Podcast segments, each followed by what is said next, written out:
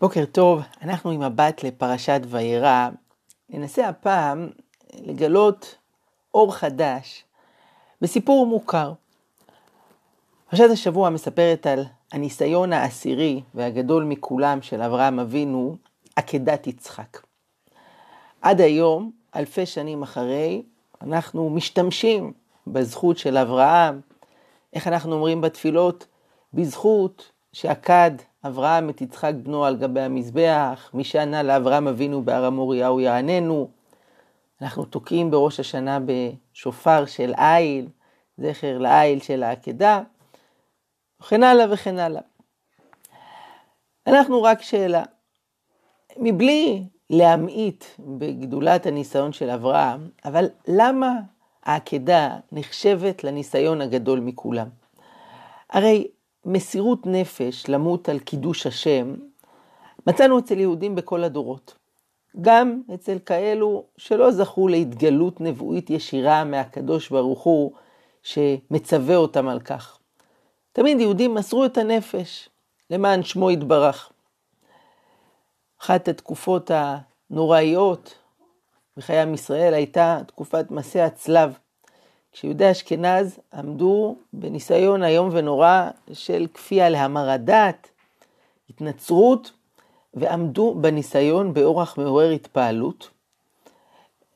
היו תקופות שלא היה ליהודים שום מפלט, ופשוט הרגו אותם. שם היו מקרים רבים שהייתה אפשרות להתנצר ולהינצל. בספר חסידים מעיד, תקשיבו למילים, בקידוש השם הכל עומדים בנקל. אפילו אחד מאלף אינו כופר. הוא מעיד, כולם עומדים בניסיון הזה בהצלחה. לא תמצא אחד מאלף שיבחר להתנצר ויהודים יעדיפו למות. מה מיוחד כל כך במה שעשה אברהם, שהלך במסירות נפש לעקוד את בנו? יהודים פשוטים עשו את זה לכל אורך הדורות. נענה על השאלה הזו כמה תשובות, כשאין צורך לבחור מתוכה. בכל אחת יש לימוד גדול עבורנו לחיים. תשובה ראשונה, אני אשאל שאלה נוספת כדי שנקבל את התשובה. עקדה נחשבת לניסיון העשירי והגדול של אברהם, אבל עשה מי שצריך שם בפועל למסור את הנפש זה יצחק, שאמור בעצם לאבד את חייו. למה הניסיון פה נחשב, נזקף לזכותו של אברהם ולא לזכותו של יצחק. התשובה היא, נכון שגם מיצחק נדרשה מסירות נפש, אבל מה שנדרש מאברהם היה גדול הרבה יותר. אצל יצחק זה היה חד פעמי, למסור את הנפש ולמות. אצל אברהם זה היה לעשות את המעשה ולהמשיך לחיות אחרי כן. לחזור הביתה ולספר לאשתו מה הוא עשה, ללכת לישון עם זה בלילה ולקום בבוקר, וככה עשרות שנים. הניסיון פה הרבה הרבה יותר גדול. נאמר זאת כך, יותר קשה לחיות על קידוש השם מאשר למות על קידוש השם. למות זה מרשים, זה הירואי, זה טוטאלי, אבל זה חד פעמי. זה רגע של התגברות, לעומת זאת, לחיות על קידוש השם זה דבר שעשוי להימשך שנים, הוא קשה הרבה יותר. תמיד מספרים על רועי קליין, את הסיפור איך הוא קפץ על הרימון כדי להציל חיי חייליו. זה באמת סיפור מדהים ומעורר השראה. שמעתי סיפור אחר, פי אשתו, שאמרה שהוא היה נוהג לחזור בלילות במפתיע לכמה שעות להיות בבית וחוזר ליחידה. וכשהוא היה בא, 12 בלילה, אחת, הייתה אומרת לו, רואי טוב שבאת, בוא נצל את ההזדמנות שאתה לא בצבא, תישן הלילה כמו בן אדם. הוא אמר לה, לא, תקשיבי, אני רוצה שהלילה, כשאני פה, תינוק בוכה, את תשני ואני אקום אליו. היא אמרה לו, מה, עד שאתה פה? אז תוכל סוף סוף לישון. אמר לה, לא, את כל הזמן מטפלת, עכשיו שאני פה, אני אקום. והוא לא ויתר, והיא ישנה והוא קם בלילה. הסיפור הזה, היא סיפרה אחרי מותו, הוא לא מסוג הסיפורים שמספרים עליהם בסמינריונים והם מתפעלים מהם, שכותבים עליהם בעיתונים, שהם מסתערים בכנסים. זה סיפור ביתי פשוט. אבל זה בדיוק הנקודה, לא רק למות על קידוש השם, אלא לחיות על קידוש השם, לעשות את הבחירה הנכונה, גם אם היא לא הבחירה הקלה. זה הניסיון שעמד בו אברהם, ניסיון שהולך להתמשך עשרות שנים, והוא הלך אליו עם כל הלב. תשובה שנייה קשורה לתכונה של אברהם. הדבר המאפיין אותו ביותר זה חסד. הוא אלוף העולם בחסד. רואים את הכנסת האורחים שלו, גם כשהוא חולה, הוא עומד כחום היום ומחפש אורחים. גם על סדום, הרשעה, העיר המושחתת, שהיינו מצפים שכשאלוקים אומר לאברהם, החלטתי להשמיד את סדום, העיר ששם יש עונש מוות למי שעושה חסד. אברהם יגיד לו, שכוייך, רעיון מצוין ויפה שעה אחת קודם. אבל רואים שהחסד של אברהם מתפשט אפילו על אלו שמתנגדים אליו, שמייצגים את התפיסה ההפוכה, והוא מנסה להציל גם אותם, אולי יש 50 צדיקים, אולי בכל זאת אפשר להציל. ולכן הניסיון בעקדה הוא ניסיון כל כך גדול לאברהם. כי להגיד לו, בוא, תפתח עכשיו עוד גמח, תעשה עוד משהו לזיכוי הרבים, תעזור לאנשים, קלה קלות. זה הוא, זאת התכונה הדומיננטית אצלו. אבל להגיד לו לעשות דבר שהוא בדיוק הפוך מכל הטבע שלו, לקחת פה את המאכלת ולפגוע בבן שלו, זה דבר שהוא קשה ביותר. כל הישות של אברהם אומרת לו, לא, אי אפשר, זה לא יכול להיות. יש פה מסר גדול עבורנו.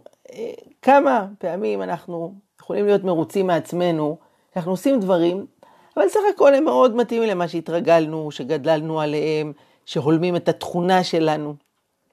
ניסיון אמיתי זה כשאדם עושה משהו ש, שבאמת קשה לו, שהוא הפוך ממה שהוא היה רוצה, מהנטייה שלו, אבל הוא עושה את הדבר הנכון, כי זה רצון השם. זה היה העקדה. הדבר הכי הפוך בעולם לאברהם, ובכל זאת, הוא הלך לעשות אותו. תשובה שלישית, חברים יקרים, נובעת מהבנה שמה שאברהם עשה לא נגע רק ליצחק, אלא בעצם לכל המפעל החינוכי שלו, שהוא הקדיש לו את חייו כבר עשרות שנים. אחת התופעות שהיו מקובלות בימים ההם, היה הקרבת ילדים, מכונה בתנ"ך המולך, מין אירוע אכזרי ונורא, קשה לתאר איך יש מין מדורה של אש ומעבירים על זה את, ה, את הילד, והורים ממש היו מקריבים את הילדים שלהם. וכל השנים אברהם עמד כנגדם ואמר, זו טעות. אלוקים לוקח חיים, הוא לא רוצה במוות, לא תרצח, הוא אוסר על הקרבת ילדים. והרבה אנשים קיבלו את דבריו והלכו אחריו. ואז, יום אחד, פתאום אברהם מצטווה לעשות בדיוק את הדבר שהוא אמר לכולם לא לעשות. המשמעות היא שבעצם הוא פשוט מחריב במו ידיו את כל המפעל החינוכי שלו. מה יכתבו בעיתונים ביום שלמחרת? מה יגידו כל אותם האנשים, הנפשות שעשרו בחרן, שהלכו אחריו באש ובמים, ופתאום הראו שלעת זקנה, הבן אדם מטרפה דעתו, הוא עושה את כל מה שהוא אמר לא לעשות.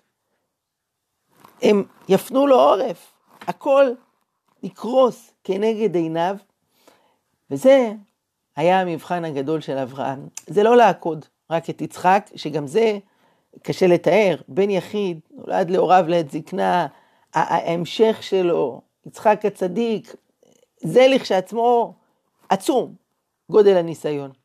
אבל זה בעצם לקחת את כל מה שהוא עשה במאה ושלושים ושבע שנה עד היום, ופשוט להוריד את הכל לטמיון. לקום ביום שלמחרת, כשעולם שלם מסתכל עליו ואומר, הבן אדם מטורף, הבן אדם הזוי. הוא אמר דבר אחד, והוא עושה בעצמו דבר אחר, ולעשות את כל זה גם כשאתה לא מבין למה. כי זה רצון השם, זה דבר בלתי נתפס. זאת העקדה הגדולה ביותר. כאן אני מגיע לתשובה הרביעית, מסתעפת ממה שאמרנו הרגע, אלוקים אמר לאברהם שני דברים סותרים לגמרי. מצד אחד, ביצחק יקרא לך זרע, יהיה לך ילד, יצחק הוא יהיה ההמשך שלך, הזרע, ממנו יצא עם גדול. מצד שני, הוא אומר לו, לך לך אל ארץ המוריה, ועלהו שם לעולה. אבל רגע, איך זה מסתדר? אם אני צריך להקריב את הבן, אז אי אפשר שיצא ממנו עם גדול, שימשיך אותי. איך זה יכול להיות? ובאמת בשכל זה לא מסתדר, זה שתי הבטחות שהן סותרות אחת את השנייה. בסוף בסוף, בדיעבד, אחרי מעשה, אנחנו יכולים לתרץ ולהגיד שככה חז"ל מדייקים, הוא אמר לו, ועלהו שם לעולה, הוא לא אמר, תקריב אותו, רק להעלות אותו על המזבח. אבל ודאי שמראש אברהם לא היה יכול לדעת את זה. הוא הבין כפשוטו, הכוונה להקריב אותו. ויוצא שמה שהיה כאן זה שבשכל אין הבנה. יש כאן סתירה לוגית, ברורה, חד משמעית, בלתי ניתנת לתירוץ. וכאן מתגלה לנו שמעל השכל נמצאת האמונה, וגם במקום שאדם לא מבין, אבל הוא יודע שיש פשר לדברים, שיש סיבה, שזה לא סתם, שהעולם שלנו הוא עולם מושגח ומנוהל מלמעלה על ידי ריבון העולמים, וזה לימוד גדול בשבילנו. כמה פעמים בחיים קורים דברים שגדולים על ההבנה שלנו. אנחנו באמת לא יודעים. עד אומר, אמא שלו נפטרה מסרטן, אה, קרה אסון כזה או אחר, תאונה, מחלה קשה. מה, יש לך הסבר לזה?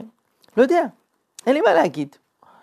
אבל אני מאמין שגם אם אני לא יודע, אז התשובה היא נמצאת, ודברים לא קרו סתם.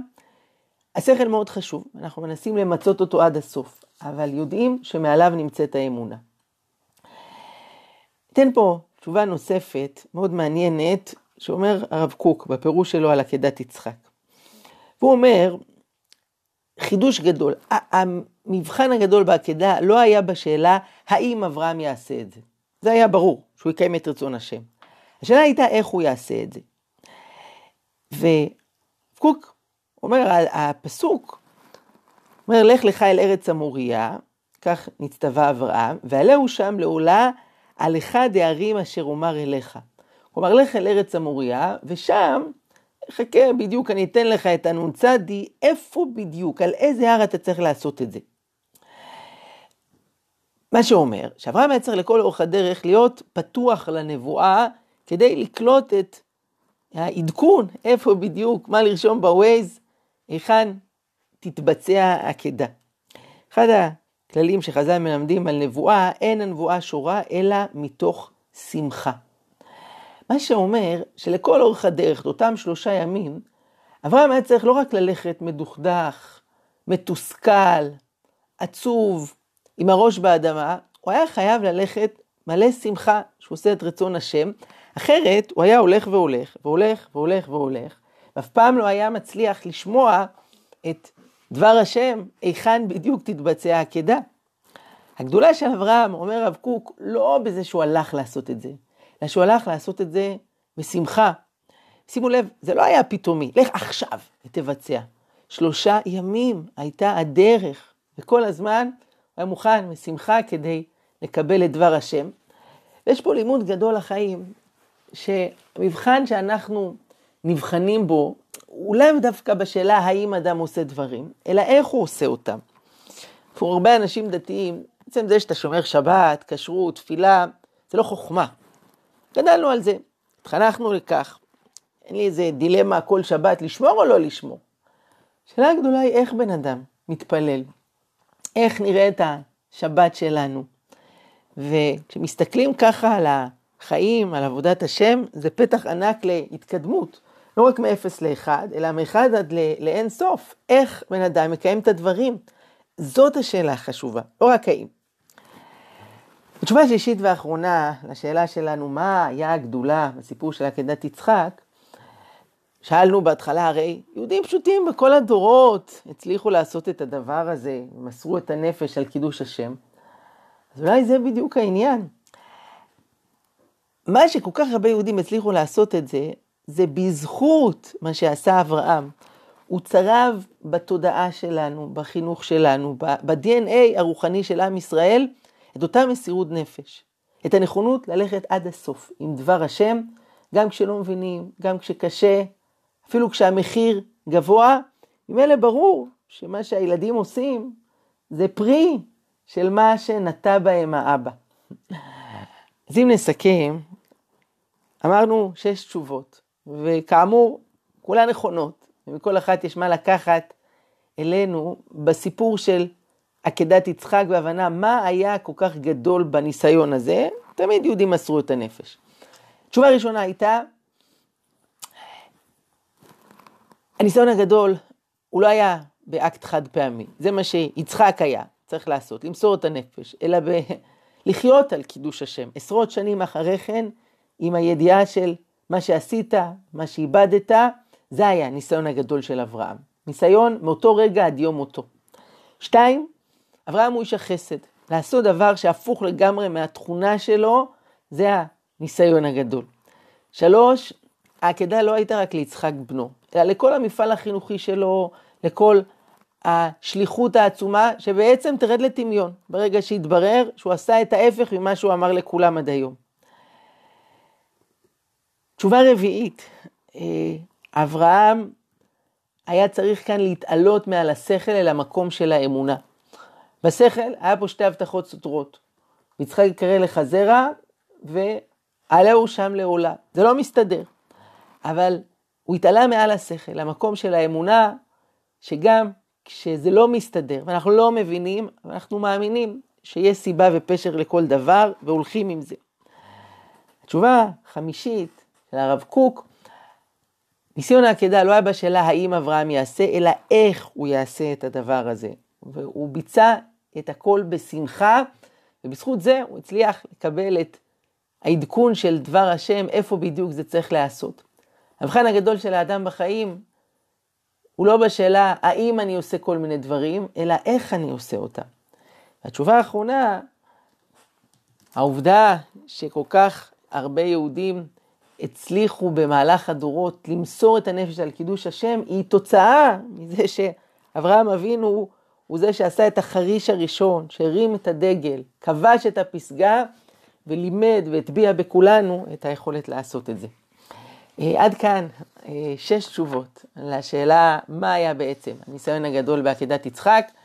אה, שיהיה שבת שלום ומבורך. אתם מוזמנים להעביר הלאה את השיעור, שתף בשולחן שבת. צירפתי לכם גם שני כישורים לסדרות חדשות שיתחילו בקרוב. נשמח לראות אתכם. ברכת השם עליכם להתראות.